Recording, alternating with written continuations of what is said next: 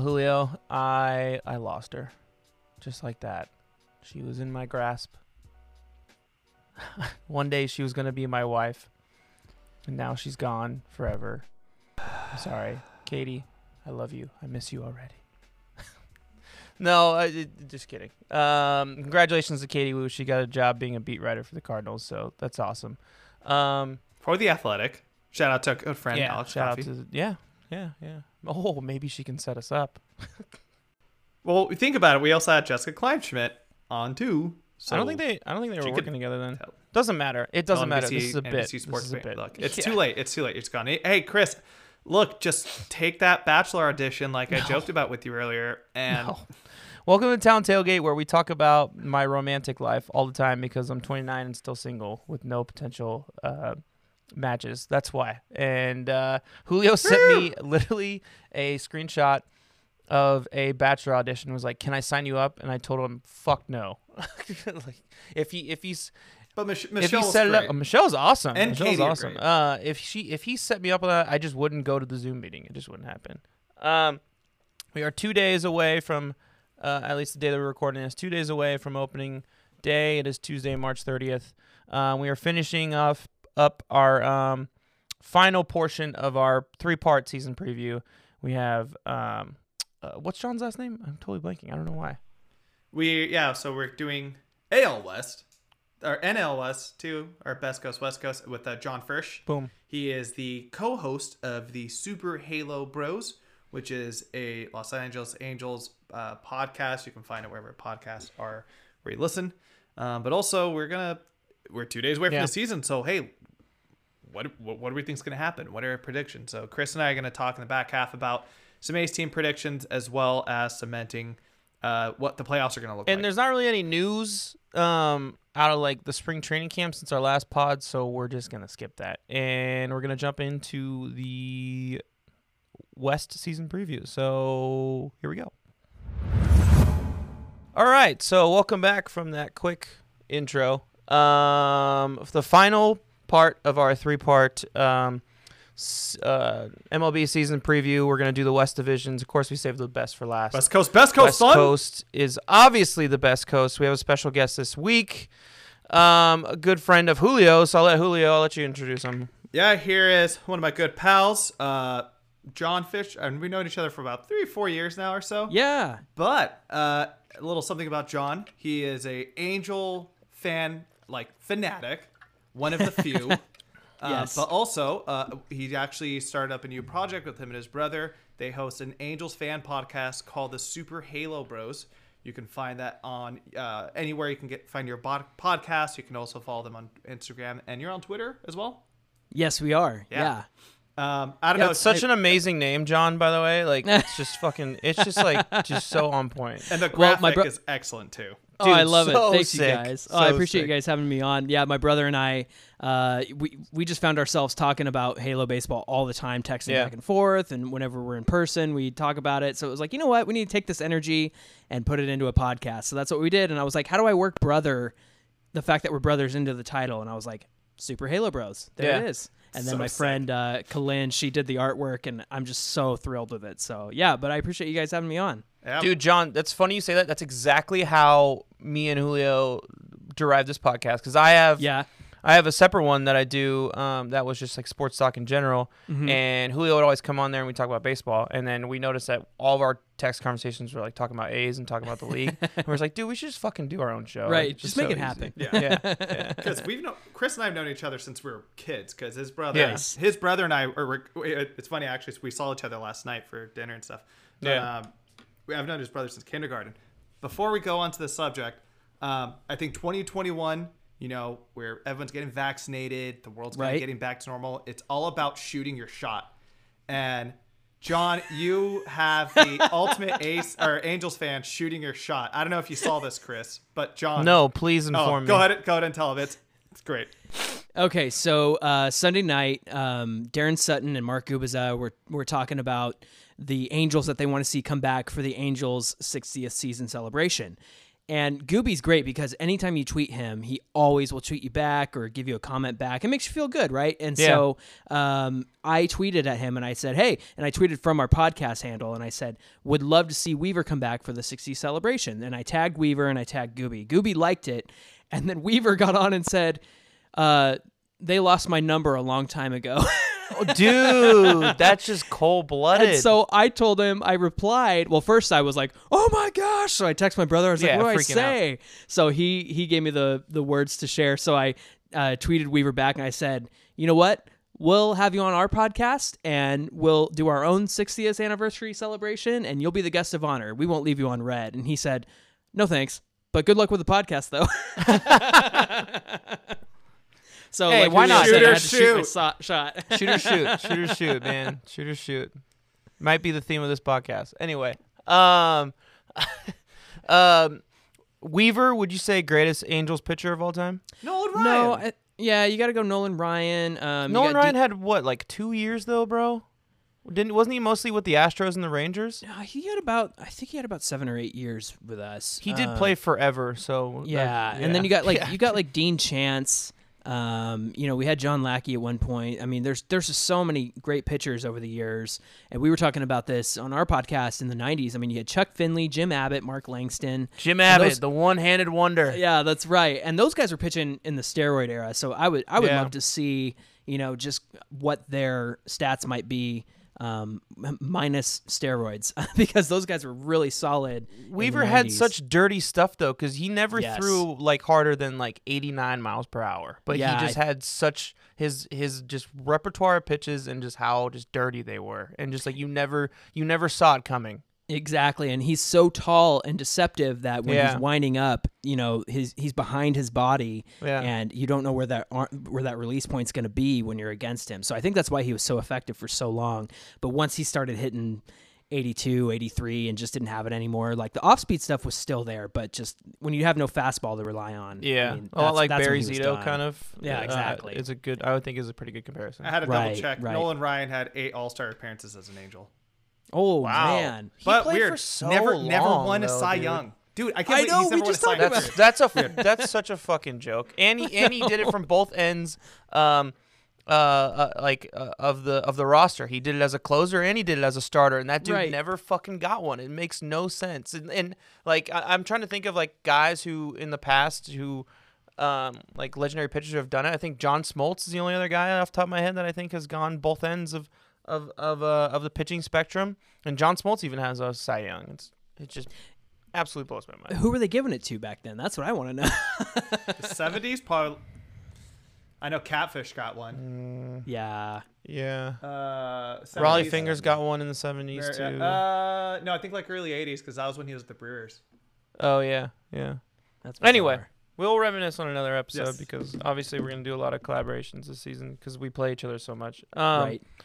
So let's uh let's jump into the preview. So, John, you didn't have time to prep um, um rankings and stuff like that, correct? Yeah, unfortunately, I uh, I got the agenda for our podcast from my brother. He sets that up for us, and it was like writing an essay. So It's all good. You can comment on our rankings and, and I would how love to. you how you feel about it. Um, all right, Julio, I'm gonna go first. So we'll start with we'll start with lineups. Start with the NL. Um, this one was pretty easy for me. Um, I felt like they were the best offensive lineup in the league last year. Um, I would say that the second best offensive lineup in in the in all of baseball is number two in this spot. But the Padres were one for me. The Dodgers were two. Um, I mean the D-backs were three. Uh, The list falls off quite a bit after that. The D-backs were three. The Rockies were four. The Giants were five.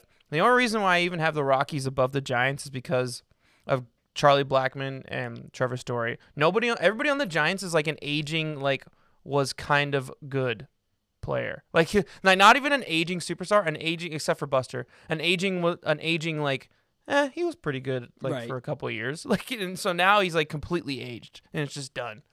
Um, Julio, what'd you have?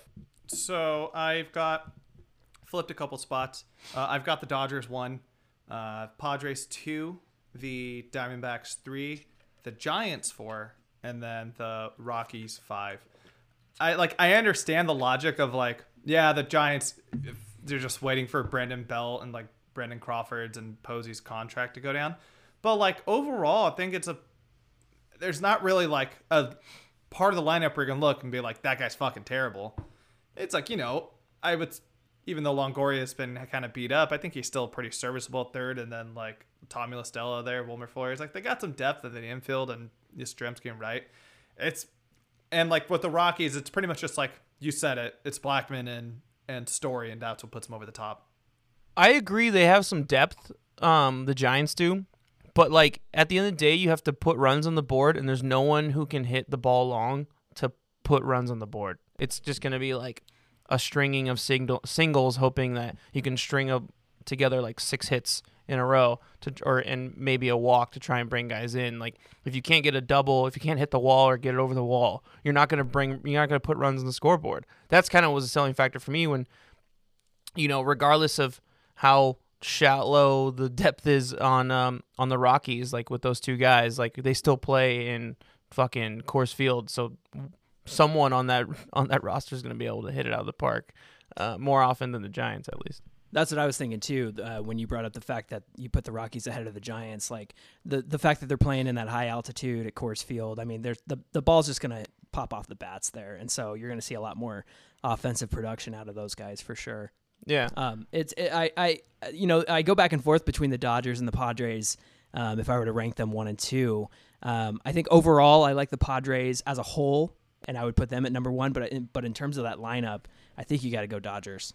So wh- on why why why about the Dodgers would you take that that one? Is it the depth of the lineup and and, and stuff like that? But like it's just it having I for me like having Machado and and Tatis in the middle, it just kind of like sells it for me. There's nobody with that that much intimidation for that with at that level with the giant with the with the Dodgers.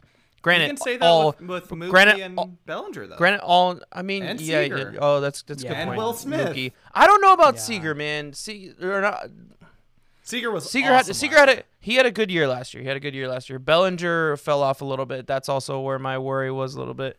But yeah, it would definitely with Mookie. Uh, Max Muncy doesn't play every day, so that's kind of a weird situation. be- but that, Right. that that definitely goes back to their depth. Um, I don't know. I mean, I think he's maybe I'm be- blinded by the stardom. I think he's going to be playing every day for the sake of like, and, and I was the only knock I really had with the Dodgers lineup is like they did lose a lot of depth. You know, with like Joc going to Chicago and then Kike going to Boston. Like you kind of lose some big backup bats in that lineup, but still, it's like um, Gavin Lux was supposed to be a, a highly touted prospect, or the second baseman of the future last year. It didn't pan out at that 60 game season, and he had a great spring, and I think now is probably the time where he breaks out. It- but it's like, dude, but it really is like pick your poison between these two lineups. There's not a really mm-hmm. wrong answer, Definitely. and that just shows you like how great they both like offensively are going to be this year. Yeah, and, and and for me, I think there's just a feeling here of of every Dodger hitter feels dangerous. Like every single one down that lineup is just like they have the potential to do something meaningful in the game, and and just to to face that one through nine is is you know a tall task, a tall order. So Yeah, as a starter, you never get a break, so I get that. right, Yeah, right. yeah. Um, all right, let's move to the American League. Um, so the Mariners are, I'm pretty sure they're in last in every single one of my lists. Yep, they are. They're in last for every single one. I don't even know if they, I couldn't recognize any of the names on the roster, so I don't even know if they made any additions, but we'll save that for the end. Um, Mariners are five. Um, the Rangers were four. The Astros were three, although I contemplated putting them four because they lost a important player for them. Um, the Angels are two, and then obviously the A's are one. Um, even with the loss of Marcus Semien, they just did work to figure that one out. Julio, Uh, it's funny. I've actually got the Rangers last and everything. So I've got the Rangers five. oh really? yeah, uh, Rangers five. I got Seattle four. Uh, I've got the Angels three, and this is my only non-homer. I got the A's two, and then the Astros one. Um, the thing is, like, even though they lost George Springer, like that's still a, an insane like offensive potent lineup that like Yordan Alvarez barely played last year. He's gonna be playing back at their full time DH slot. Um, the team sounds pretty high on Myles Straw out there, the second, the shorts, the center fielder of the future, and that's why they let Springer go. And yeah, it's like I don't think Altuve's. I don't know if he's ever gonna hit like 350 like he did like those you know buzzer years. I still think it's Yeah, gonna. right. Not without the trash can. yeah, I think he still will kind of go back to at least like a pretty good hitter and not like he was last year. yeah. Um, and it's yeah, there's just still a lot of pop. As much as I hate to say it, because it's just like we want them to lose. We want Right. we want to root want to root against them so bad. But last year it showed like they can still hit. They when they want to hit, they can still hit the shit out of the ball.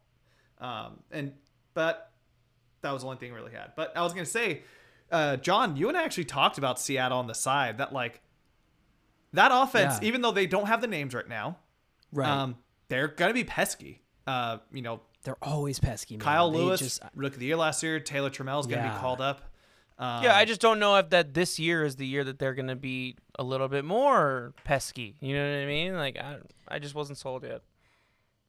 Yeah, it's going to be interesting. I'm I'm also really looking forward to see. I know he's not starting the season with them, but uh, I think they got another rookie of the year candidate in Jarred Kelenic. That guy is he's got power, he's got speed, he's a lefty, he hits it to all fields. Like man, he he's going to be something special to watch. Um, I don't know. They're they're they're not starting out the season with him, like I said, but um, if they bring him up, I think he could be easily a rookie of the year candidate for for those guys. And But that's go- definitely a contractual thing. I- Yeah, I, I mean, exactly. I, he'll, we'll see Yeah. him in a month. I guarantee Right. it. Now, Um, do you agree with our assessment for the Angels, two and three? Yeah, I think they fit in somewhere around there because I mean, up and down the line, like you guys as an Angel fan, like I am not worried about our offense. I'm not worried about our production. It- when Yeah. it comes to this team, it's just all about that pitching. Um, I don't know if you guys saw they made a ton of moves, and, and not to get into bullpen yet, but they made a ton of moves on Monday night to to have some depth. But as far as the offensive output goes, um, I think I- I would lean more toward a two. Uh, but I could see a three just because of uh, I would I would I would put them ahead of the Astros, but I would put them behind the A's for sure. The only thing that concerned me with the Angels is like just the age of their corner outfielders, with like Jo Adell not starting the season on the roster. Yeah, And just yeah, like you're not, you're, and- it's Dexter Fowler and Justin Upton and left and right. and there's no is- consistency with those guys. There's Yeah. no consistency with those two guys. There's no consistency with fucking anybody on their fucking roster offensively except for Ohtani, Trout, and Rendon. You can make the argument that maybe that's enough, but like. I don't know, man. I that's the look at our like, roster be- and like I trust every single player on our on our starting our starting roster. Like every single player that can get a big hit when you need it. Well, we got. I, I always tease. I always tease Julio about David Fletcher because I told him last year I was like, watch this guy, and he's just so annoying, especially against the A's. But that guy will always find a way to get on base, and he'll he'll swing out of his shoes. He'll swing at something at eye level and bloop it over the shortstop or over the second baseman, and he just has a funny way of doing that. Um, and then you know, it seems like they're going to go Fletcher. Ohtani, Trout, Rendon as the top four. Um, Upton's interesting because Upton is always streaky. You can count on him to give you, you know, He has been his whole career. yeah, and, and you can count on him to have power for 10 games and then just go cold for 10 games. One Yeah. thing I'm encouraged by is he's making a lot of contact in spring training. Um, so he's seeing the ball really well, and he's not. He's not taking those strikeouts and swinging at junk like he used to over the last year or so. Um, and then I think about Jose Iglesias, man, has been a really pleasant surprise. I really loved Andrelton Simmons' defense, and I think that you get knocked down a few ticks with Jose Iglesias, but his bat is better than Simmons was last year. But also, he's made some crazy plays in spring training. So um, I'm, I'm, and and you guys are exactly right about those corner outfielders between Upton and Fowler. But we also um, we have Juan Lagares, who's going to be our fourth outfielder, and I do like had- him. I do like He's him. been playing. Yeah, he played in the uh, I believe the Dominican leagues over Mm-hmm. the winter t- and and got an MVP there. And he has just been showing up and and um, being great in the outfield in terms of defense. But he, his bat has some pop, and I don't think he had that the last time he was in the majors. And so it's going to be really interesting. I would see him starting over Dexter Fowler. Dexter Fowler was a weird move to me in the first place because I Yeah. So Dexter Fowler pretty much had one good season, and it was the season that they won the World Series. That's Yeah, the way that I see Dexter Fowler. Yeah. And ever since then, he's been like uh, extremely mediocre, like hitting like 220 or something like that. right. And, I get it that you need to like fill these roster spots, and and he has some speed, and he's a good, he's above average defender. But I don't know, that was really weird to me, especially when you have like some prospects that that you need to develop a little bit, and they need to get major league at bats. Exactly. I think uh, that was questionable to me too. I think with not having a real minor league season last year, we didn't get to see Brandon Marsh and and Jo Adell do or have the development that they needed in the minor Yeah. leagues. Like clearly Jo Adell wasn't ready. Um, I think some seasoning in AAA this season to start out the year uh, would be good for him and for Marsh. So I would expect to see one or both of those guys up at some point during the season. Um, and I think Fowler is a culture guy. I think um, our new GM Perry Minasian Sure. has been really like want uh, trying to develop like a good locker room atmosphere because it's honestly been lacking and and these last few years have been really pathetic in terms of uh, you know team cohesion. So I, I think if anything fowler brings to the table is just like a good locker room guy. I think that's that's the value that he brings. So yeah That's the most analysis you will ever hear anywhere in the history of baseball podcasts on the Angels. Right there. There you go. You got the entire. and you can hear it. entire Except for- clubhouse. except for our Halo podcast. Bros. yeah, yeah. You got the you got the entire clubhouse makeup right there. I want to go back to the Astros real quick because look, it's been a year, so I get that like a lot of people have forgotten about it, but I don't know what Alex Bregman, Jose Altuve, and Yuli Gurriel can do without video evidence helping them every single pitch. Yeah. I really don't. Yuli Gurriel hit 220 last year. Alex Bregman hit 230.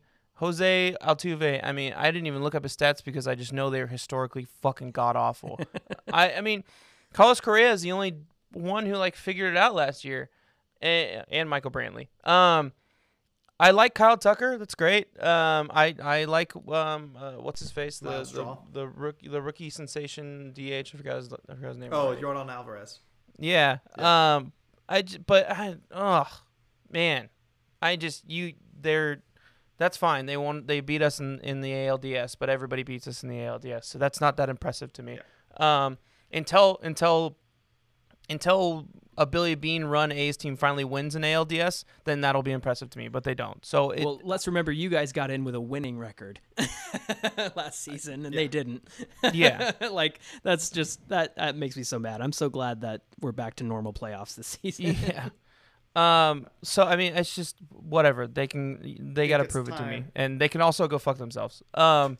More importantly, with the A's, with the A's again, it's exactly what I said. So like when they lost Marcus and they lost Khris Davis, that was that hurt. But they found guys to fill all those positions that are solid um, veterans um, and reliable veterans. So, um, and I don't see a weak position on our roster. no, yeah. So- At the end of the day, like Yeah. um, Elvis, I don't. I- I think he's probably the biggest X factor. It's like, are we gonna get Elvis from like two, three years ago, where he was in like 280 and he stole 20 bases? Are we gonna get Elvis from you know 2019, where he was injured most of the season? Um, I think offensively, to me, we know what Matt the Mats are gonna do. We know what. Uh, Ramon's going to be doing Piscotti. If he's healthy, he'll be hitting like 20 home runs. Canha is just going to be on base machine. It, and um, and Sean Murphy looks like he's going to be the catcher of the future, and arguably he could be like one of the best catchers in the American League by it all. And it's just it all rides on Elvis. Like if Elvis can get back to what he could be, then it's like yeah, I would I wouldn't Julio, have a can- winning the one. Can't you make the argument that a winning environment will potentially bring that out of him? Because he's been in a losing environment for the past four years, and he's been yeah bad for the past. And he- actually, he was only bad in 2019. He was he was pretty he was pretty decent every other year. And when you're in a losing environment, yeah, you don't have much motivation to get out there and and and try and move runners up and stuff like that. I think he's going to be a completely revamped like like leader in this clubhouse. He's going to have so much fun and and he's going to hit in that two spot and it's just going to be perfect for him. And and yeah, I, I don't know. I, I, I think it's going to change. Um, and again, there's only one outlier season in the past five seasons, really. Yeah, I think it's time to Um, talk some pigeon boys. Yeah. I'll go ahead and lead us off here. Uh, so. I have the Dodgers one. I have the Padres two. Uh, the Diamondbacks three. This is I think this is pretty much the same in every category now that I think about it almost. Uh, Diamondbacks three, Giants four, Rockies five.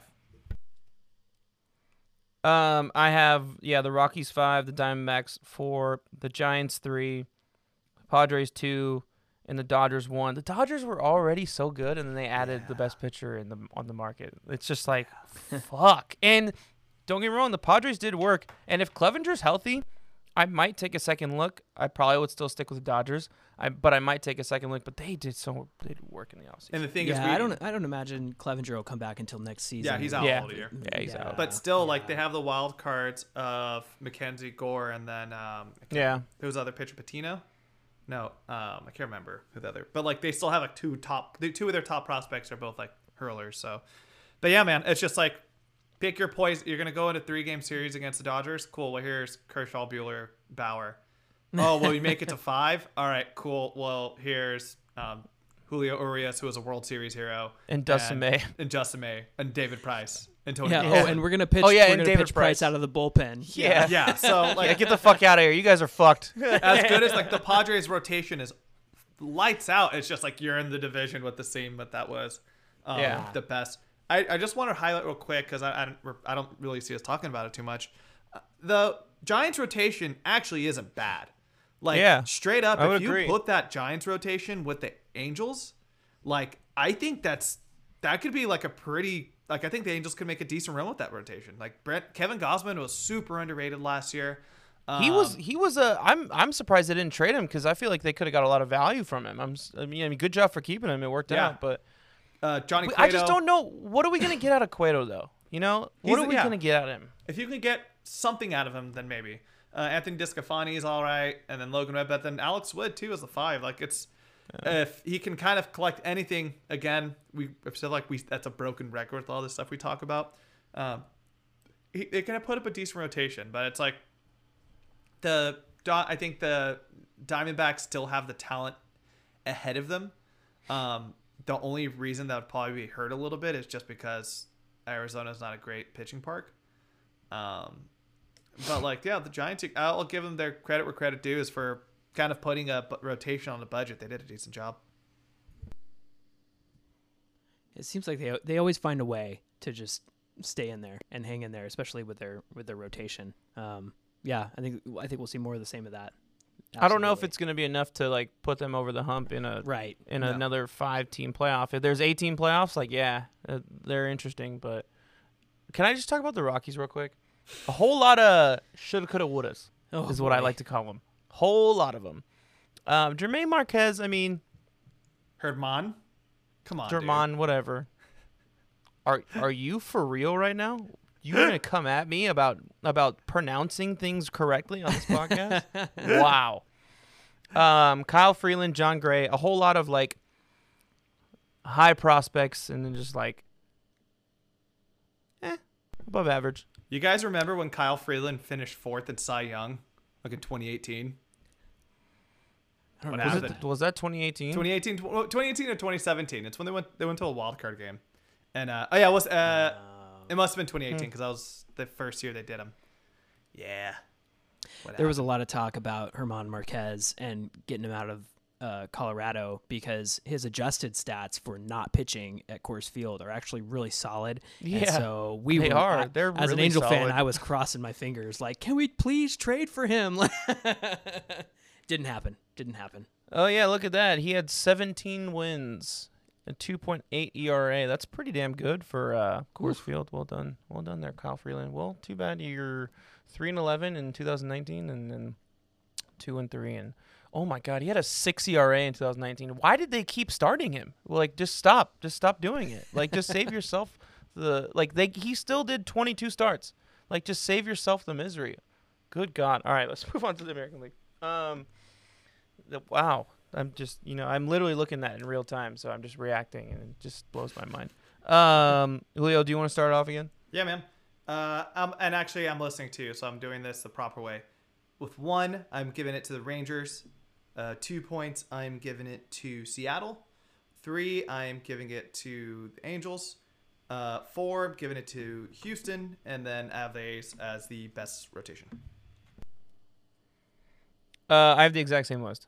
Um, Yeah, no conversation with that. Uh, yeah, this A's rotation, it's well, one I think we talked about this pre-show. Uh, rotations wise and bullpen stuff, the AL West is not the greatest, but Yeah. I think probably what the highest upside is the A's because it's like Chris Bassitt was a complete breakout last year. Yeah. Um, Jesus Osorio is pretty much waiting in the rings. If he can wings, if he can show consistently show that stuff he's had, he can easily be one of the best pitchers in the American League. Um, and like Sean Manaea has shown a lot of great flashes of that stuff. Uh, Frankie Montas, we'll see if he can stay healthy. Um, there's a lot of potential with with this rotation, and especially playing majority of games in Oakland. That's going to help you out.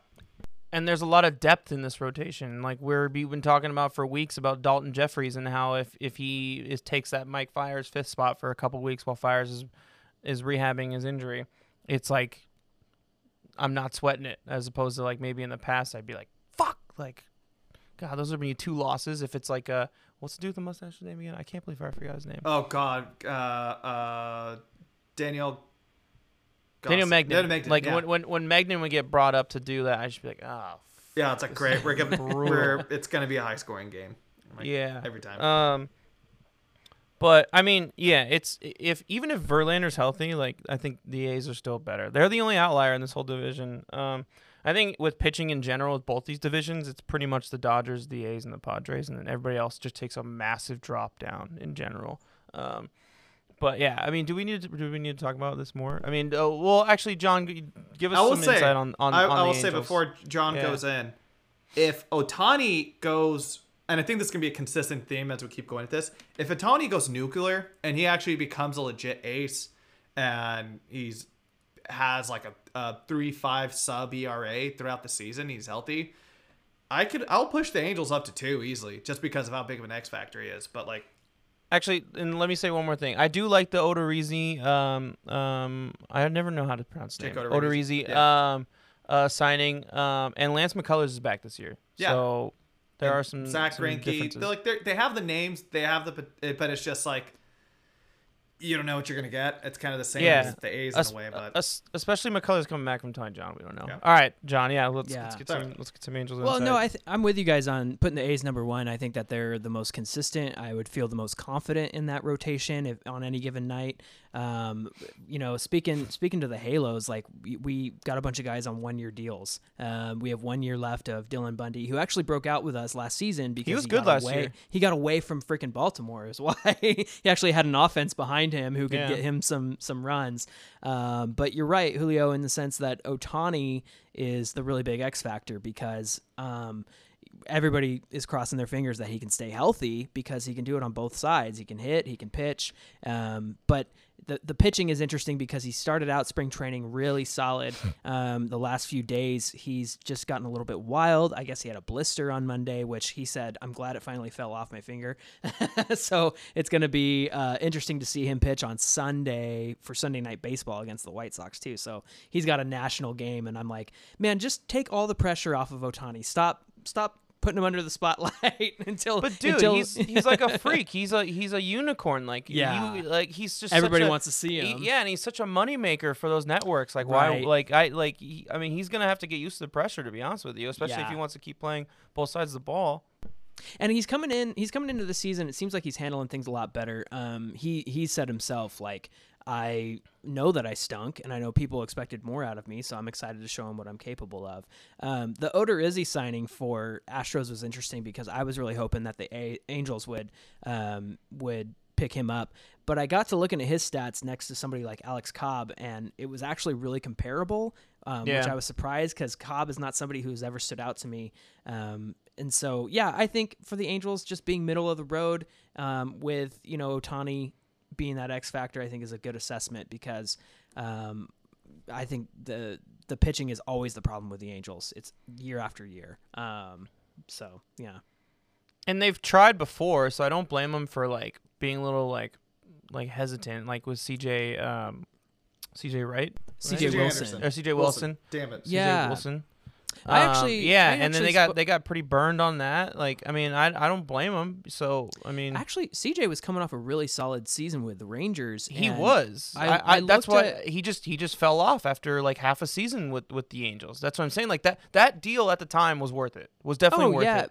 I But then, you- but it just didn't work out for you guys. if you look at his numbers more closely, we actually talked about this on our show. Like I, I feel like the general consensus is that uh, he didn't that it wasn't worth it to us. But um, his record, especially in 2013, he had his best win loss record with us. Um, he he did really well for us. I wish I had the stats with me, but um, those are worth a second look because.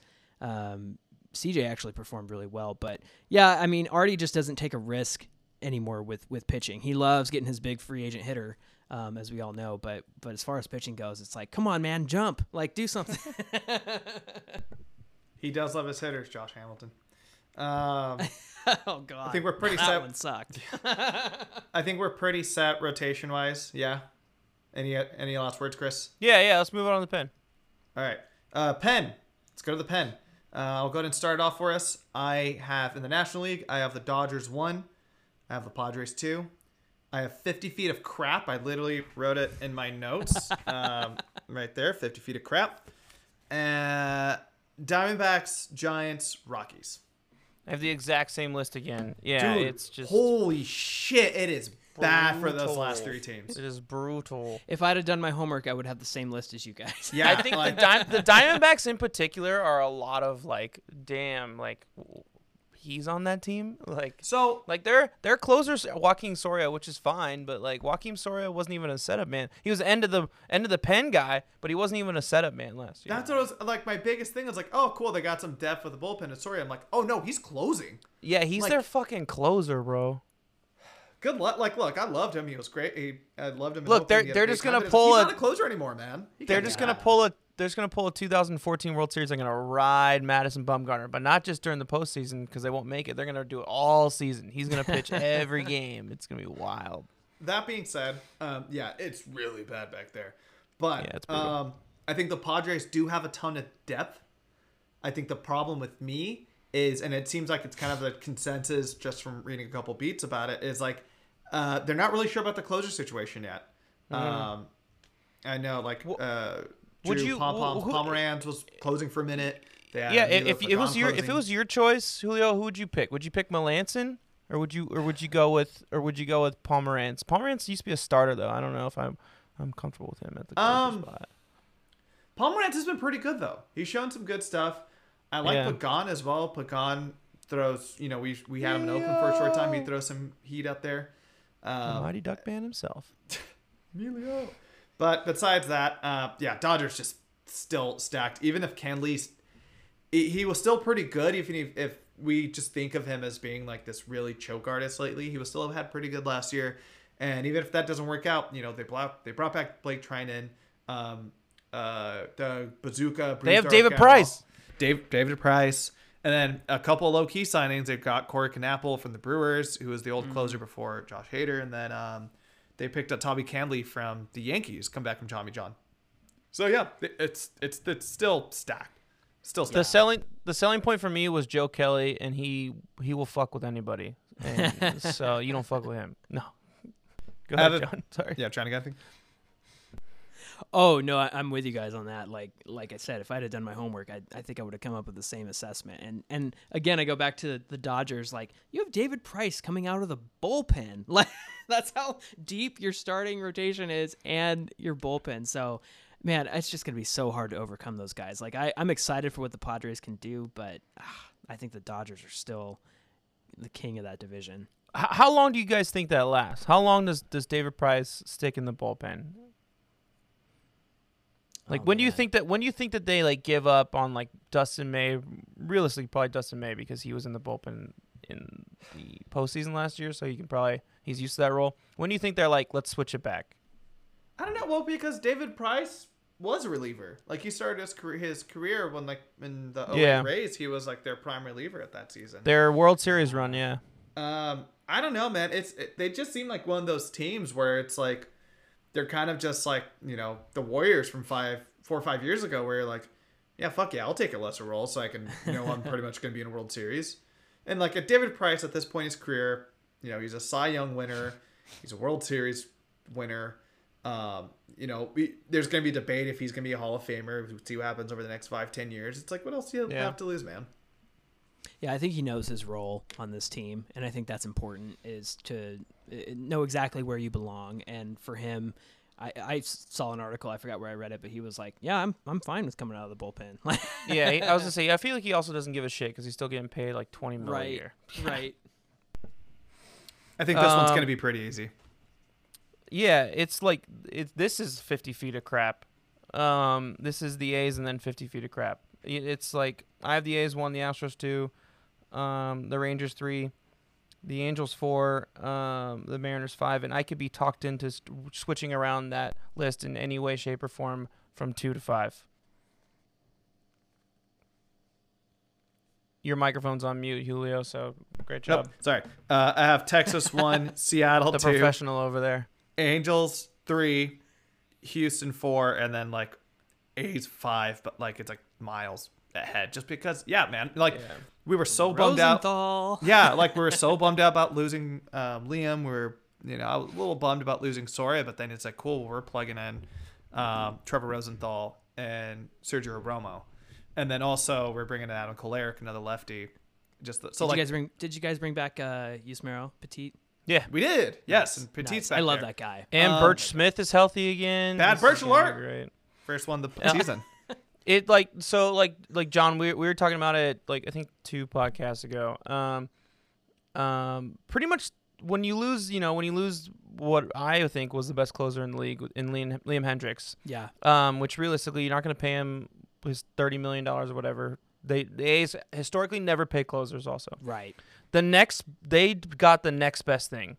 They got the best available closer on the market, arguably a top five closer last year in the league. Yeah. he was fantastic. So it's like it was like a, a definitely a oh, and then like when that happens, like oh okay, like it was just like an instant like like right back up. You guys Um, had such an interesting off season because it was like, all right, A's, like, hello, wake up, you know, like poking them with a stick, and Dude. then all at once it just came, If- all the pieces fell. we didn't place. do a pod for like a month and a half because we had nothing to talk about during the off or we would do and then, pods and it would just and be bullshit. Yeah. Yeah, and then and then our, our first one back because they made like five moves in like seven days. It was like two and a half hours long because there's Right. just so much shit. Now- but yeah, yeah, it, it's the depth is de- is there. It's just like if things line up the way they have been the last couple years with their with their bullpen, like I I think this is probably going to be like the best bullpen in the American League. Like the only team you can really see being a competition is maybe like Tampa and New York, but it's like yeah. they don't have a they don't have a if the guys kind of pitch to where they have in the past, like they don't really have a hole. Yeah. Um, quick March Madness update. UCLA just beat Michigan, so Oh, they're going to shit. Final Four. Oh, that's Yeah. that's awesome. Beat them by two points. Um, all right. Do you, should we move on to additions? Uh, John, you got to think real quick. I know A's or Angels bullpen. oh yeah, they sorry. added. Sorry. We got some pieces, and you. Yeah, you, we got right. Raisel Iglesias, uh, we got in a trade with the Reds, and I was actually surprised at how sneaky good he was in terms of closing. Like he's up, he was up there with Hendriks and Rosenthal last season. It was like, what the heck? Um, and we gave the Reds Noe Ramirez, who was uh, the only reliever on our team who would actually throw at the Astros for. Uh, uh, taking out Jonathan Lucroy in 2019. um, but, uh, they actually just released Noe Ramirez, so we and then we got him back on a minor league deal. So we essentially didn't give anything up for our closer. But on Monday, you guys, they brought in uh, Steve Cishek and um, I'm trying to think of the the other two pieces that they brought in. But basically, they just they added a bunch of depth, and they actually were not afraid to move somebody like Ty Buttrey, who has been good in the past, and he's he got options, so he is going to start in the minors um, or at the alternate side, I guess. Uh, so I, I, I what I like about what's going on with the Angels right now is they're it doesn't seem like they're messing around with like you know keeping guys around who don't need to be there, Yeah. or maybe need some more time in the minors. All that to say, like.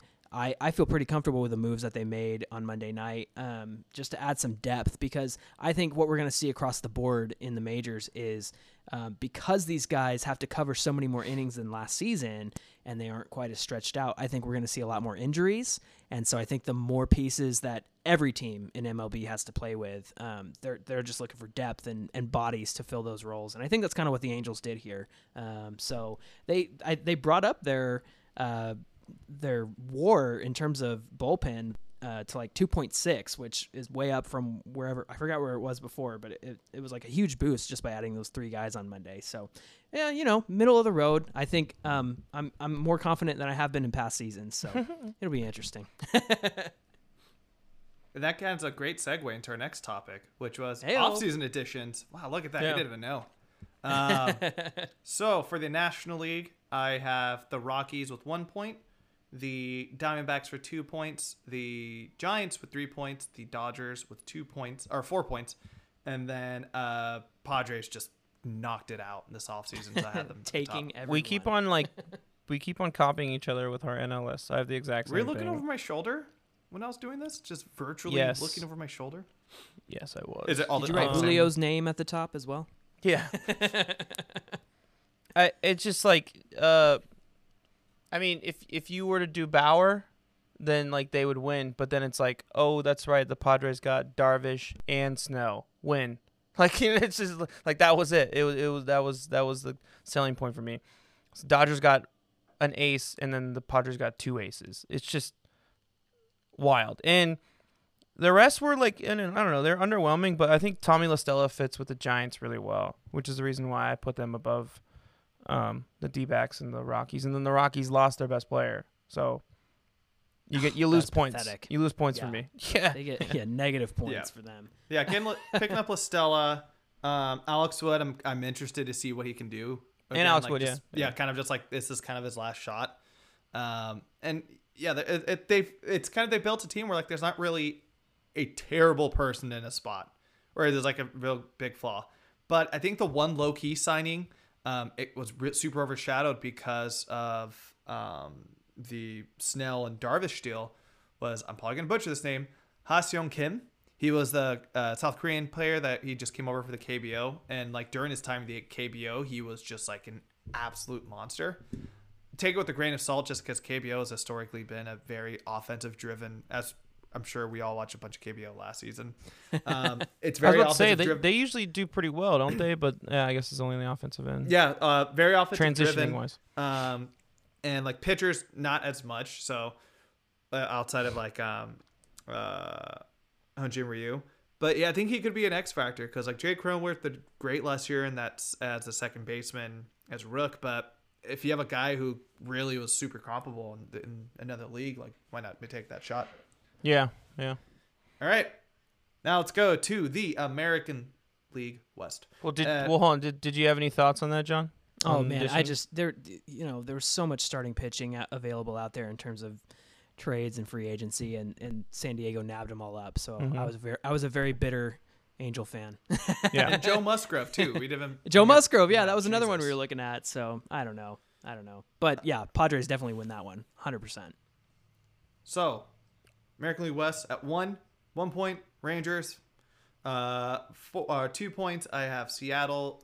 Three I have Houston. Uh, four I like the Angels, and then I gave the A's five. Just, I think let's see, is he already the same?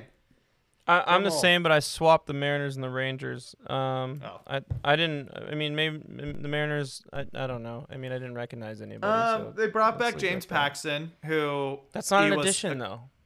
Yeah, no, he is. He came back from the Yankees. Oh It's the yeah, you're right. definition Oh yeah. Oh shit, you're yeah, right. but um, got him back for cheap. He had his. oh fuck, he, he was, was in the in- Yankees for like the past two years. Yeah, I totally yeah. forgot Isn't that crazy? Hurt. And um, Yeah. yeah. just I'm interested to see if like he can kind of reclaim some of that magic back because that somehow always happens. Um, Yeah. But just see, uh, Texas didn't do anything. To me, Texas. I think Texas might be the. Mm, there's gonna be some Yeah, pretty they bad not do teams this anything? year. Hold on. They traded they traded Lance Lynn to the White Sox. I don't know who they got in return. Dane if it Dunning. was anybody Or no. else. Yeah, Dane Okay. Dunning. I was gonna. s- Didn't they get Dane Dunning and uh, who else? I'm looking up their roster right now. It's gonna be Khris a, a Davis. sad. They're they're Yeah. not gonna be a Khris good team Davis at all. and David Dahl, right? Or was David Dahl on their team last year? no, they they signed him as a free agent.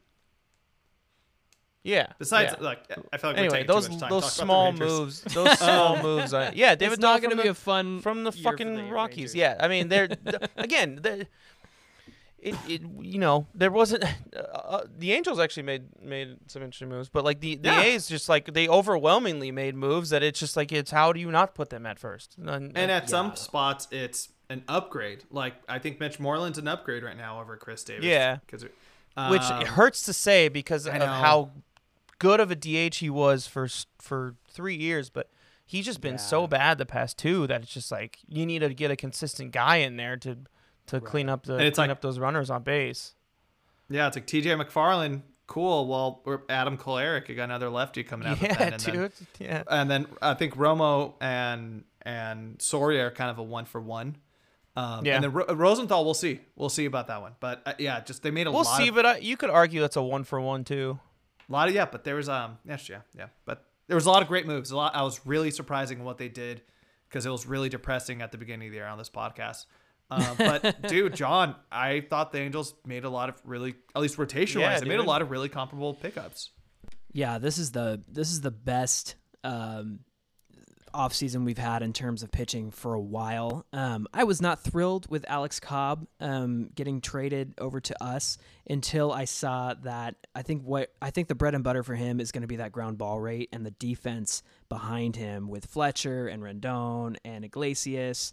Uh, behind him, I think that's going to be a huge difference. I love uh, Jose Quintana, man. I think that he is looking to put in the work and bounce back. And he, I don't think he's going to be as good as he was, of course, with the White Sox. But at the same time, um, he's better than any other piece that we've had in a long time. And then again, um, trading basically nothing for Raisel Iglesias. And so yeah, so we haven't had uh, a solid closer in a long time. I think they tried Ty Buttrey in that position. They tried Cam Bedrosian once. And the, the the thing I like about what we've done is we got we let so many guys walk away from the bullpen, and so it's just a completely different look, save for a few guys that um, I really like. Like uh, I think Jaime Barria is going to be in there. Julio and I have a great memory with Jaime Barria, and and trying to get to the Angel dot uh, Angel Giants game while Brandon Belt fouled off 21 pitches or something and set the record.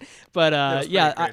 I'm I'm excited for uh, the pen. I think that they're in way better shape than they've been in the last few years. And then out of nowhere, adding those three guys on Monday night was was really solid. So, um, but I, again, I'm with you guys. I think middle of the road, maybe maybe even two, um, uh, as far as additions. But um, man, I, I I I like the one year deals that they gave just to to say, all right, like let's give it a shot. Let's let's invest in what we can and um, you know, see where it takes us in this year. And then when Albert's off the books, um, then then uh, we'll have a lot more money freed up. My my dream, you guys, is that Albert Pujols is the player to be named later in the Dexter Fowler trade, so that he goes back to St. Louis to That would finish be the career. That'd be such a happy Yeah, ending. fucking right. and we can kiss him goodbye. But and I got to thinking about it. The way that they love him is the way the way that St. Louis loves him is the way that I feel like Angel fans love Mike Trout. So even if Mike Trout was terrible at the end of his career and had like two months left, I'd be like, yeah, bring him back. Why not? Um, uh, one before we kind of close this out, I think uh, one low key signing I didn't realize till looking over this. Uh, this Seattle signed Ken Giles as their closer, so I'm like, oh, hey, Oh, interesting. yeah, again, yeah, right. um, so yeah, there are some sneaky pickups over there, but again, I, did, I think it was pretty overloaded. Uh, Chris, it's time. Time for reveal our final numbers. Um, I'll go ahead and lead off with the National League. Uh, with the whopping four points, the Colorado Rockies on last.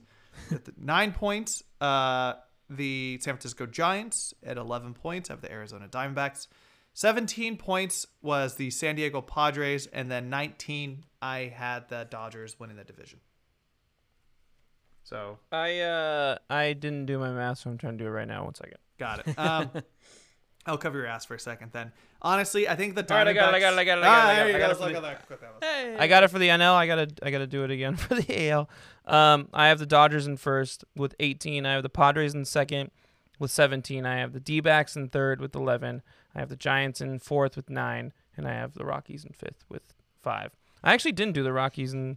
Oh no, I did the Mariners in last place and everything. But yeah, Um, yeah, I think that's. I think I don't know, John. Do you have any difference between one and two? Because that's pretty much what's going to be the difference maker. Yeah, I mean, Yeah. you know, it's it, it's gonna be it's gonna be Dodgers number one and Padres wild card.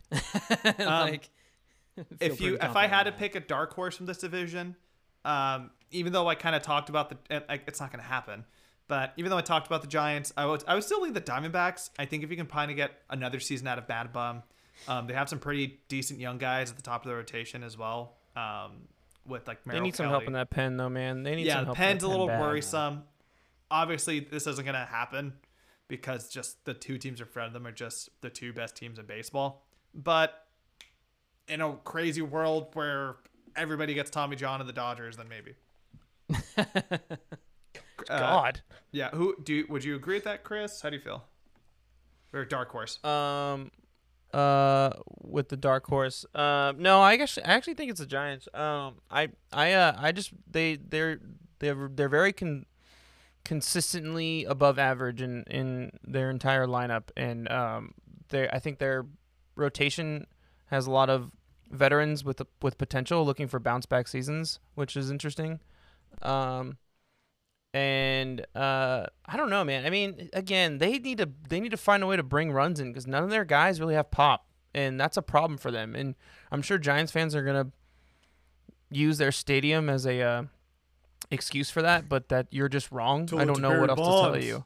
yeah, you're just you're just fucking wrong. Oh, triples alley, triples alley. I don't know, dude. Go fuck off. Like, like it's just that that that's not true. Like, there's people who can who can hit home runs in there. Buster Posey hit 25 a- season for his first four seasons. Like, you just you, it's just the guys that they have. I think like Yaz and and and like and like what is it? Wilmer Flores. Think Dickerson? Those are the only guys. Who Alex Dickerson. He had some pop. does he hit home runs? he can. I don't know. Wilmer Flores was the guy I was thinking of. Um, those are the only guys who really like hit above 20 home runs a season. I love Yaz though. I think Yaz could hit 30 this yeah, year, it's but gonna be awesome. I don't know. I, th- Yeah. I think they'll be fun to watch. That's my dark horse. and see, Yeah. see, Yeah. Where they, see where they end up. Under the radar. I just think the NL is so tough. Yeah. Like for those for those uh for those specific wild card spots because there's two like powerhouse two or three powerhouse teams that are probably going to get second place in the East or in in in the West. So it's just like you're just kind of fucked. Yeah. Like to be honest with Yeah. you. Yeah. All right, so with American League West, John, the reason we brought you here, uh, I have the Rangers. in down last- gently. Yeah, I have the Rangers in last with four points, the Mariners in fourth with eight, uh, the Angels in third with thirteen, the Astros in second with sixteen, and then have the A's at nineteen points. Um, but I will say, um, Chris, is your is your math ready? It, my math is ready. All right, go ahead before we jump into. Perfect 20, baby. I called it last podcast and it happened. Not even, I mean, kind of a joke. It's kind of a bit, but it's also not. Perfect 20 for the A's, baby. Uh, in second place, I have the Angels with 12. That was shocking. Um, the Ast- or no, the Astros in second, sorry, with 14. That was wrong. Um, the Angels with 12. Um, the Rangers with so 10 and the. Mariners with 4. Yeah, sorry about that, John. Uh, Um, yeah. I think this is this is might be like top to bottom. This might be like the best A's team with Bomel at the helm. Um, I, there's not like there's a lot of potential a lot of these guys, and like, like dude, if if Matt Olson hits like 40 plus home runs and Matt Chapman play hits 30 plus, and you know, re- and they play excellent infield offense or defense, and the rotation comes along, like this is a super talented team. I disagree. I I no. I I think 2014 pre pre Lester trade. We'll see, that- dude. We'll see. That I, I, that I was think they could be fucking dirty. Um, but John, you got me. You know, when the when the PECOTA projections came out and you guys they had the A's in third, that didn't make sense to me. Um, Yeah, they're stupid. and I and I I disagree with it. I think I think that uh, what I would like to see and what I feel confident in, I think that um, I think that the Angels and the A's are going to be competing for one and two like pretty consistently over this season. Um, I I think I don't know. I don't believe in the Astros. I mean, especially I don't either, but subconsciously, apparently, I do. well, I mean, you know, scoring it the way that you did, it makes sense to, for them to. And that was the end point up of this where exercise, really. Yeah, yeah, it kind of gives you a, a it's more fact driven than than feelings driven, and and maybe I'm speaking feelings driven here, but I, I really think that like it's going to be really competitive between the A's and the Angels, and I think it's going to be really exciting to watch, honestly. Um, you know, you guys always give us a run for our money, and and vice versa, and and Julio and I love texting back and forth during those games. So. Yeah, Now, yeah, I bet. I will say my dark horse would be the Angels, um, but I think it, it all comes down to Ohtani. If Yeah. Ohtani, if Ohtani really becomes that dude and he finally lives up to the hype, then yeah, man, I can see them going for this division because it's like we've seen what he can do in blips. He is that good at times, and um, it it'll be hard to compete with the. He could he could easily be the best pitcher in this division if he really wants to be. If he can stay healthy and if he can show the sh- his sliders working, his fastball's going, then it's just like it's a lot. It's a lot to ask for. And it's all Yeah. specifically on the pitching side. That's the whole thing. That's why Ohtani's so important. Is like if he can be that ace, then he's a game changer. Um, if he, you know, can't hit, it's not the end of the world. They have some decent talent over there to, to put yeah, to put offense on the board, but it's the pitching side is just so questionable that like I, I just he's so important. I think. They've been very, very careful, especially when he came into the league in 2018. They were very careful about how they handled him. You know, it was like, all right, you're going to pitch, and then you're not going to hit the day before eh, or the day after. But like Yeah. Maddon has said, no, the, there's there's no kid gloves. The gloves are off. Like Ohtani is going to be in charge of his career. Um, so I'm interested to see what that attitude brings to the table uh, for this season because it's like, you know, let these guys be in charge of their own career and let them take, you know, the steps that they need to take to get better and show that show people what they're made of. And I think Ohtani is uh, ready to do that. So it'll be interesting. Yeah, I'm hopeful. I'm more hopeful than I've been when Brad Ausmus was our manager. Good Oof. God. Good times. our last Um, full season with that guy. Ugh. I think that's gonna do it for this segment. Um, I don't know, Julio. Do you have anything more to add? Um, no, that's pretty much it. But yeah, John, so glad you finally came on. I'm Thanks you're for coming, dude. here- Yeah. I'm sure you're gonna be on here again, and vice versa. Uh, before we go, go ahead and plug the show again. Go ahead and give a little shout outs to what you guys got going on over there. Absolutely. I appreciate you guys having me on, Chris and Julio. Um, yeah, it's uh, Super Halo Bros, a Los Angeles Angels podcast. You can find it on Spotify, Apple Podcasts, wherever you get your podcasts. Find us on Twitter at Super Halo Bros. Find us on Instagram at Super Halo Bros. Um, and uh, yeah, I appreciate you guys having us on, and, and we'll definitely have you guys on our podcast. yeah, we'll do sometime we'll we'll do some cross episodes. I like um, that. once over the the many a series. Yeah. Once we're all vaccinated, back in Angel There we go. Getting some five dollar Budweisers, man. Best beer deal Are they five dollars? I remember them being expensive. Five dollar Budweiser cans.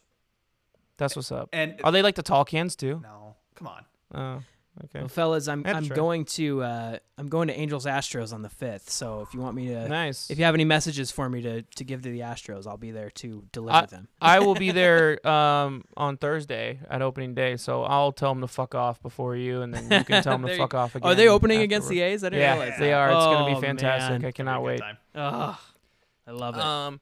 All right. Well, thanks again, John. And uh, yeah. So everybody, stick around. We're gonna do. Me and Julio are gonna do some um like preseason uh, bold predictions and some team predictions real quick.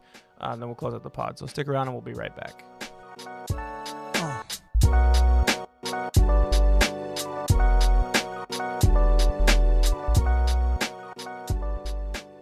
And once again, just want to say thanks, John. Good pal. Can't wait to be back in Angel Stadium with them. But yes, that is a true story, Chris.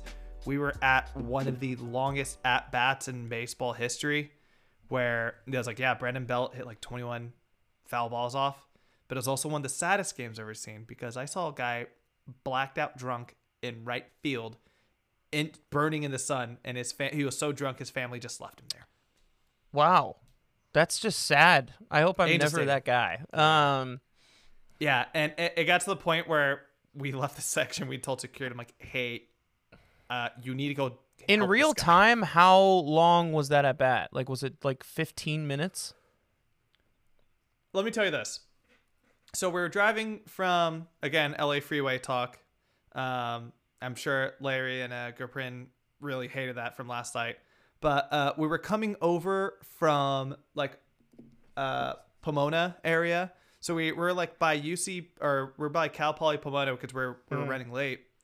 And by the time the at bat finished, um, we were by like Raging Waters. Okay. So it was like a good 10, 15 minutes. Damn. And it was like, we might get there. The game's might be Did there Brandon Belt lead but- off? Is he the leadoff hitter? Yeah, because remember there was, it was uh 29 2018, 2019, 2018, where he was like hitting leadoff for some reason because the Giants were like, I don't know what the fuck we're That's gonna weird. do. Anyway, um, all right, let's get into some um, season predictions, and uh, we'll wrap this bad boy up. Yeah. Bold Um, let's start with. Yeah, let's just start with that. Let's start with who we think our season MVP is going to be um, for the A's. Um, do you want me to go first, or do you want to go first? yeah, go I it. have Mark. Canha. I think Mark Canha is hugely important to this team on both sides of the ball and in the clubhouse.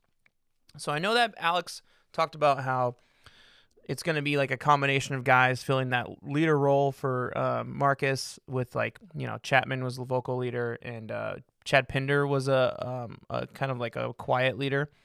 Um, the guy who's been, I mean, uh, I guess Jed is kind of the guy now that's been there the longest since he's back. But the guy who actually has been there the longest without ten years difference in the in in the middle is Mark Canha. Um, he came with Marcus when um, uh, same season, uh, off season came over. Uh, kind of when the team was making that rebuild and they were kind of building around Marcus, and he was one of the guys they're gonna like kind of put next to him. Um, he's gonna be our leadoff hitter this year. I think his plate discipline is going to be very important as a leadership uh, factor for the young guys because we strike out a lot, and it looks like we're still striking out a lot, which is a problem. Um, so yeah, I think he's going to be hugely important, and his uh, his defensive versatility in the outfield with um with injuries. That another thing about Mark Canha, he's Mr. Reliable. The guy's never fucking hurt, damn near. Knock on wood. Um, and and uh, for him, you know, he can just plug into any of those spots out there and and cover for guys. So yeah, I think he's gonna be our MVP. And and I'm doing this in terms of like the actual word value, not like our best player. Um, like the the player that we are going to value the most this season. I, I love it. I love that pick. I wasn't expecting him, but yeah, um, there's been you know a talk all spring training just about him being in the leadoff role, and we know how much of like an on base monster he is. And I believe it was was it 2018 2019 where he hit like 25 Yeah. home runs like if he can get that offensive production and the leadoff role like fuck like that's gonna be Exactly. excellent and um i'm interested to see what he's going to be doing with uh like the base stealing aspect of it all I, he's never been that kind of guy but doesn't I like to steal, Elvis steal histor- bases, man. yeah, but but like historically, Elvis Andrus has been like an awesome Yeah. base stealer. So like, and I'm sure, and there were some talks earlier. I think Alex Coffey actually wrote about it, or um, one of the beat reporters. I'm pretty sure it's her because I'm reading some of her stuff. Um, but like Matt Chapman was getting a lot of pointers about stealing bases because he's got like deceptive speed, and then um, Canha could potentially do that. So it'll be really cool. Um, I love the choice. For me, uh, I'm going Matt Olson. I think last year was a bit of a we all know disappointment season. He still had the power, but his average he is not a 220 hitter like he had been. And if you look at previously in his career, he hasn't been that. Um, I could. It looks like he's fixed whatever problems he had when it came to hitting in this past offseason. He had an excellent spring training, and it shows me that like I think he's ready just to really prove himself. Um, I could like I could see him breaking out to the point where it was like you know, his Jose Abreu last year. Jose Abreu has always been pretty good, but then he turned into like another level MVP season. Yeah. And with Matt Olson, if he can hit 40 home runs, if he can hit 280, 100 RBIs, and play Gold Glove defense like he has been, especially with the rest of that defense in the infield, I wouldn't be shocked if he's MVP. I know we were jo- we were joking about it with Robbie, um, Robbie Schlatter. Shout out to the Ford Train Savages. Um, I think he, he could be the MVP this year if he really hits on all those like parts that make him great. Like, I think he's gonna be. The He's guy. just so streaky, man. And like he's got to cut that shit out if he really wants to be an MVP because MVP conversations are just so streaky as well. They're all over the place. And if you're consistent and you're helping your team win and they're in first place all season, that's going to be a good case for those riders to vote for you in actual MVP and also be the best player on the team. Like he it that shit drives me crazy. He's just got to be consistent. If he's consistent, then yeah, he definitely can do it. And I think he's a good. I think he's probably the number Yeah. one contender pick this season if, for people who are out there wanted to pick this award because he's having such a great spring. He's hitting the shit out of the ball, and um, he's hitting for high average. So and and he's definitely had a rough season last year, and it's time to turn around. And and also a lot of pressure on him because to kind of be the the the main the main dog because Matt Chapman's coming off a, an injury. We don't know what he's going to be this year, and we don't know if he can, you know, come back so quickly. But yeah, dude. He hit 36 home runs in 127 games in 20. I know, I know, no, I, I, Like- I feel it, I feel it. Yeah, it's just yeah. Um, Um, all right, let's move on to Cy Young or Best Pitcher, I guess you could say. Uh, I think this is Luzardo's year, man. I really do. Um, I and we always see young pitchers like this. They have like a breakout rookie season, and then it's like their third season or fourth season that they really just fucking like, you know, catch up with the rest of the pack. And I think that's gonna be this for for him. Like I could see him winning like 18 games with like a mid two ERA. It I, I I really do. I really I, and especially a full season in too. Um, and uh, with with Bassitt kind of like being the ace and taking the pressure off him. Uh, yeah, I, I'm I'm all in on Luzardo this year. Yeah, it totally agree. I had Jesus written down as well. Um, shout out to Jake Diekman because I feel like he's also going to be somebody who's going to be super important in that setup role. And if Rosenthal ever slips in the season, like he has a couple times in his career, we know we're confident with like Jake Diekman taking that closer role. Um, but yeah, Jesus is uh, his ERA hasn't been the best in spring, but the K's are up. Um, and if that turkey sub really is as delicious as it looks to the opposing hitters, then man, we're gonna be having some great shit coming from him just because like he's gonna be throwing 97 98 and then coming back with you with a 65 mile per hour curveball. Like what are you gonna do with that? Like how, how are you kind of mentally prepare for that? And i think another factor with this too i don't know how good this we had a whole preview talking about the west uh, I don't know how good this division is going to be offensively. I think Texas is going to be Yeah, he's gonna dominate year. these fuckers, except Um, for like maybe the Angels and kind of the Astros. Yeah. Um, you know, Houston, we'll see a full year not cheating. What's going to happen? Seattle's not there yet. I think next year, in a couple more years, they're going to be, they have a really good core growing. Um, but he looks like the guy who's ready. If he stays healthy, if the he can be consistent and not give up like a ton of walks like he had last season, um, yeah, I don't. I, he's gonna be lights out. Yeah. I can't wait to see him pitch. All right, so um, we'll do breakout candidate, and then we'll um, talk about the betting side of it. Um, so my breakout candidate, I don't see this one's gonna be tough. This one was tough for me because I don't necessarily know if there is a breakout candidate. So like it was kind of a reach for me, but I think Sean Manaea, um, he had a really good rookie year. He had an injury-ridden um, second year, so we didn't really get to see his full potential. Um, and then last year he was up and down, and he figured it out second half. He's coming off an injury, so I get it. But I think you know, uh, so him, Puk, and and Luzardo are the future of our team, rotation wise. Um, I really think he's gonna cement himself as that number two guy. I really do. Two lefties at the top of the rotation is nasty. Um, yeah. So it was. T- it was. I, c- I couldn't think of like a really like clever one, but that one, that one was mine. I like Sean. I like. He's funny too. Buddy Reed. No. uh, I, I, once he got hurt, the spring training hype went down. Um, I got Chad Pinder. Uh, He's in a good position to do that. Seeing him, You know, being the new second. yeah, baseman. he's in the position to do it. Yeah, um, I think he's. We he came in the clutch. He we wouldn't have gone into the LDS if it wasn't for him hitting the you know the go ahead runs and the Yeah. wild card games. And I think the team that's so I think the team and Bo- Bomo specifically is so confident with him that he's going to be out there every day. Um, whether it's going to be on left, if if Piscotty needs a rest and right, we're going to He's put him in killing in the spring. He deserves to be out there every day. excellent spring. If Elvis gets hurt, you know, we can slot him in there and and it's going to probably take him a few more days for him to adjust.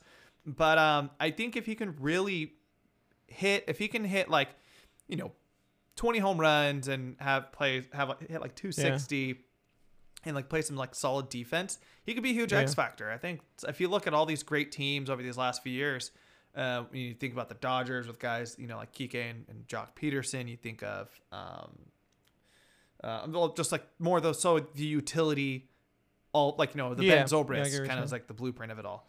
Um, those teams will have those kind of great players in those positions, um, there's a reason why they're great, is because they have the depth, and he has that potential to be there. Um, all of his home, for some reason, man, all of his home runs just are absolute Yeah. bombs. He just hits it It's so wild. hard, and that's a and he's like thing. small too, so you don't expect it. and that's going to be pretty interesting to see because it's like John talked about it earlier. Uh, the Angels infield defensively is going to be really good. We know what Houston's going to be defensively even that infield. Um, uh, Seattle's got some pretty good guys defensively in the infield as well. So when you have somebody like that who's going to make pure hard contact every at bat, uh, it's going to be a difference maker. So I'm excited for him. I really hope he really steps up. He kind of deserves a spotlight. We've been talking about him for so long. And um, I think this could be a season where he really kind of goes over the top with it. I dig it. I dig it a lot. Um, I mean, uh, the, I had a right, feeling you were gonna pick that, which is kind of why I wanted to steer away from it. Um, because I think he's the only obvious candidate. You know, uh, maybe like I don't know. Ka'ai Tom. Yeah, but but when when Laureano comes back, I mean, he's not gonna have as Well, much playing. no, Laureano is back, but it's just like he's not going to be an everyday guy. So it's Oh, like Laureano's back. someone's got to go out back? for him to get that. Oh last week. Okay, cool.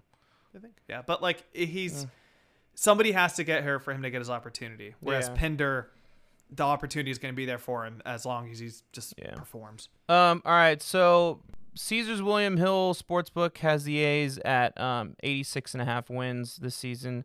That is atroce. That is just absolutely fucking ridiculous. Um, this is my opinion at least. Um, I have them going way over 86 wins. I don't know. What do you, especially in the division that's like not good. Like, how do they have 86 wins? Like, this is like if you're if you're a better, Yeah. like make that futures bet right now. I wonder what the odds are. I'm gonna look it up while you talk. Yeah, I'm gonna look it up and I'll talk. It's weird. I feel like if you're uh, per, like a consistent better, I feel like the A's would be your favorite team when it comes to futures because it's like it, it seems like year after year they're getting these kind of lowish projections. Um, but like I think why they'll get over that 86 mark is like just the depth of Yeah. rotation. Um, I'd say more not necessarily the depth, but more so like the consistency of it. There's not really any guys that you see on there. Like, yeah, Mike Fiers will have a start or two where he kind of blows himself up. But we know what we're going to get out of him. He's a historically fly ball pitcher playing in Oakland. Um, you know, Jesus, Jesus, we've talked about how high he's going to be on there. Um, and just the offense, again, there's not really many holes.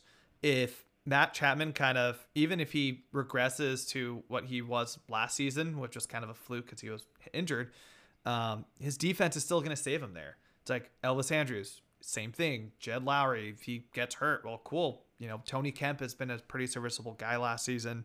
And then Chad Pinder, we know we can do at second as well. Um, and plus, like Sean Murphy looks like he's going to be the man. So, yeah, I don't see like there's so they're just a really deep team.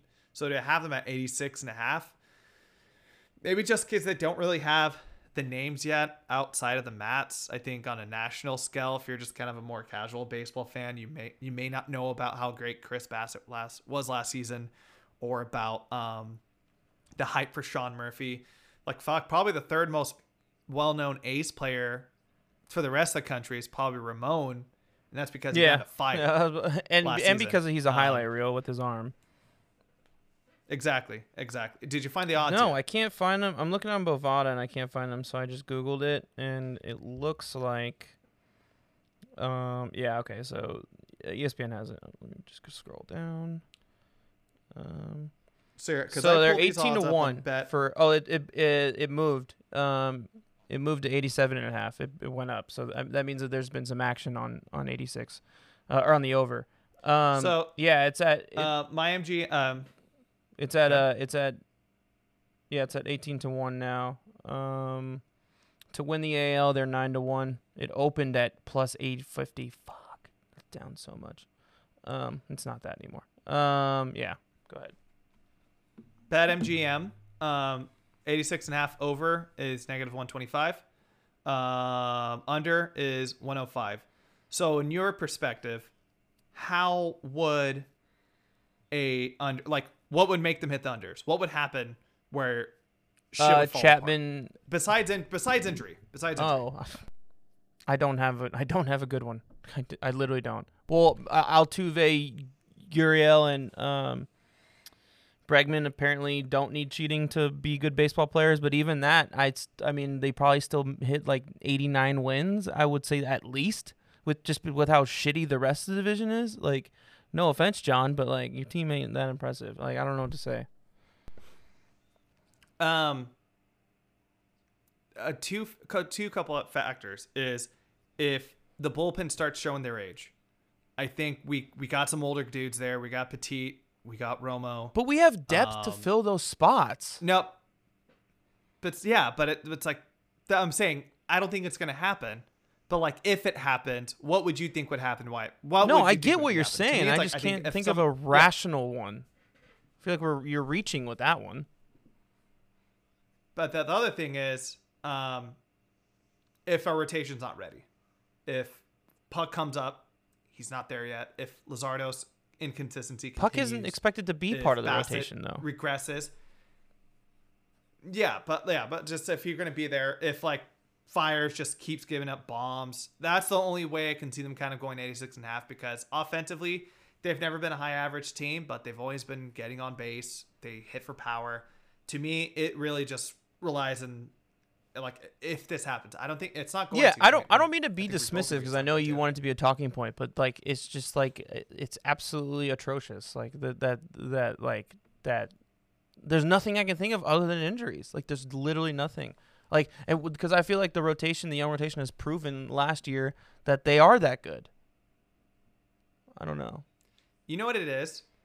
Um, it's kind to me what's happening because I think I didn't see what the Astros were at, but I'm assuming they have them as the favorite and BetMGM. Um, I think it's just kind of like the legacy effect because it's like I've.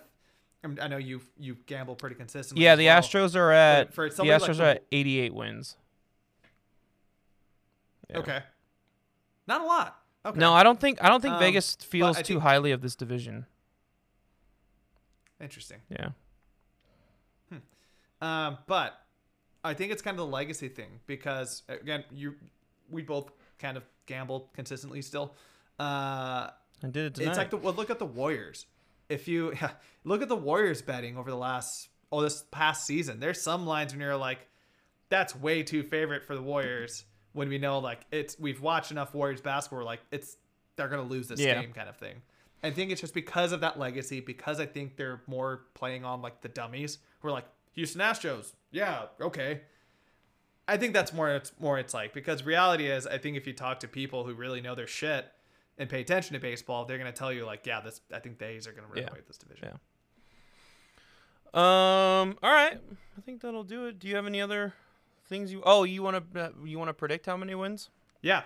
So, uh, I have. So, what we're gonna do right now, we're gonna say our win total, and then we'll talk playoff projection after we talk about our division winners. It'll take a couple moments, but I have these winning. 95. I'm winning 96, so I, I've made it a little conservative. I don't think they're gonna win quite the um, 100 games like they have in the past. but yeah, I have 96 because um, I think that's reasonable for a division winner. Yeah, I don't know.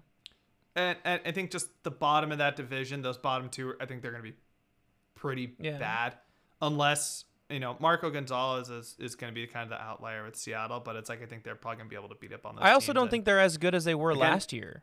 Like last year in a full season, I would have said like, oh, like 97 wins and they might hit 100 again. But yeah, I just don't. I don't think they're as dominant as the rest of the league as like they were in 2019. You know? Yeah. Yeah. Um, all right. Before we finish, we're gonna do one quick recap of our division winners. So for me, for the American League, I have the Yankees winning the East, the White Sox winning the Central, and then the A's winning the West. And uh, my two wild cards, I um, th- th- there's no number behind it, but uh, I'm taking Tampa and Houston. Um. So this is also based on the exercise, so that everybody knows. Uh, I have Yeah. the the Based Rays winning the wait. Which one are we, are we doing? The NL first or the AL? AL. I'm doing AL the first. Rays winning the East.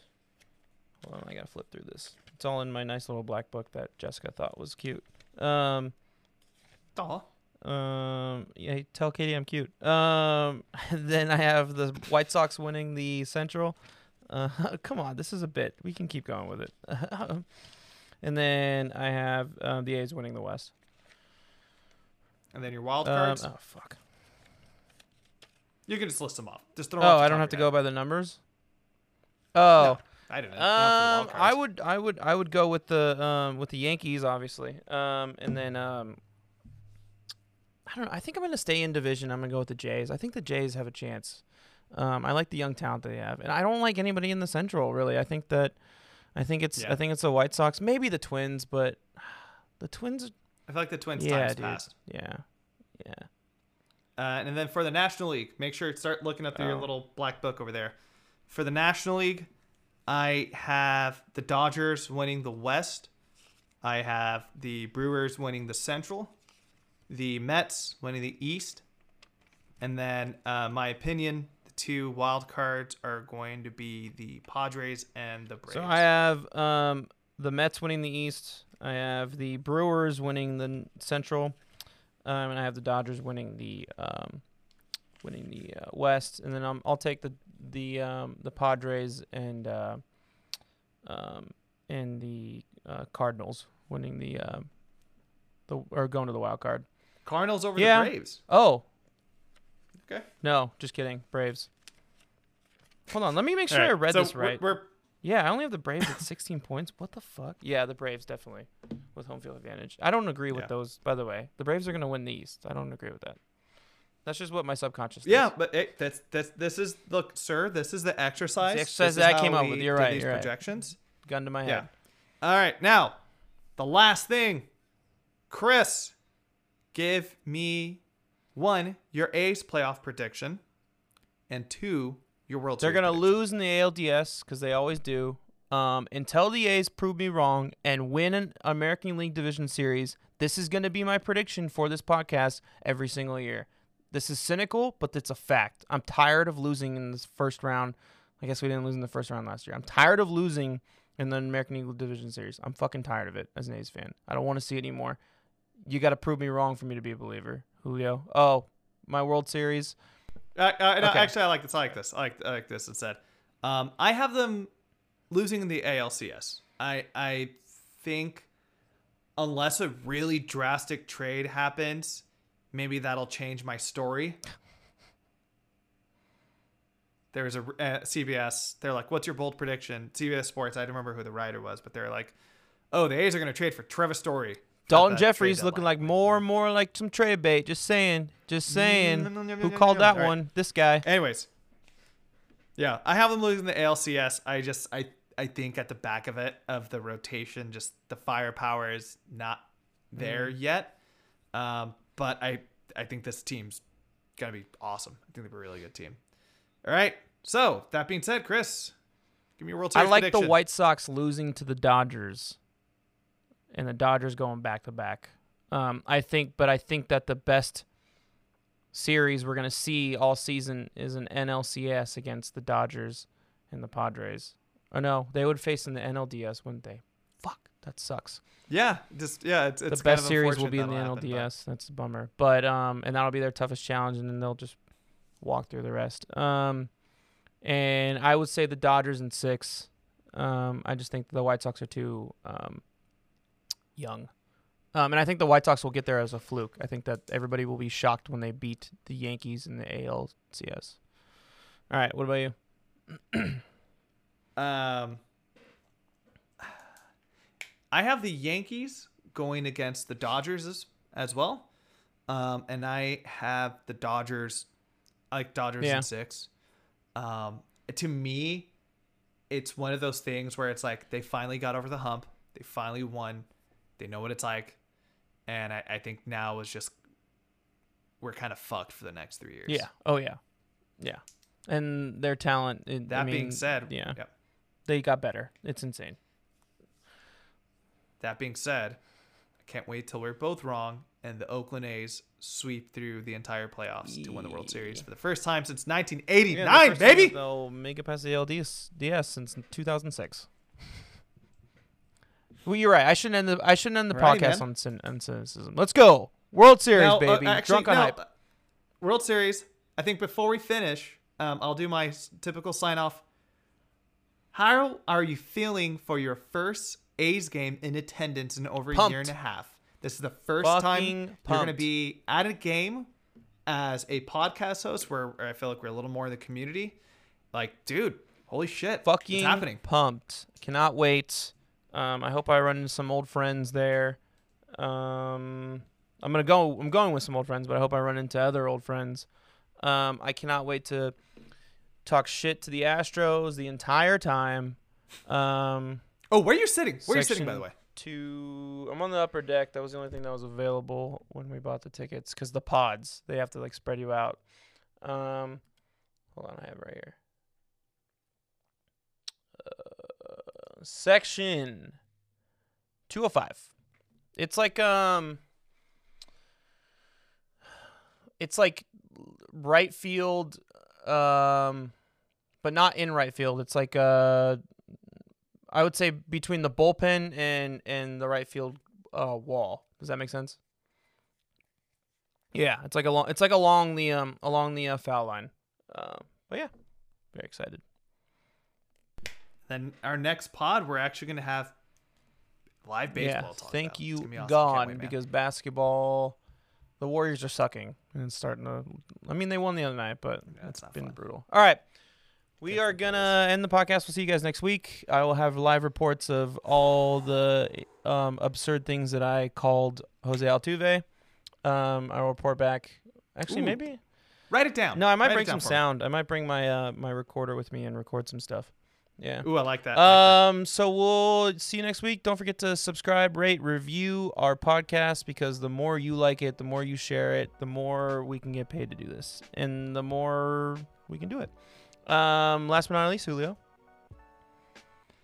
that. It's so great to actually say this and have it mean something. Let's go, Oakland, baby.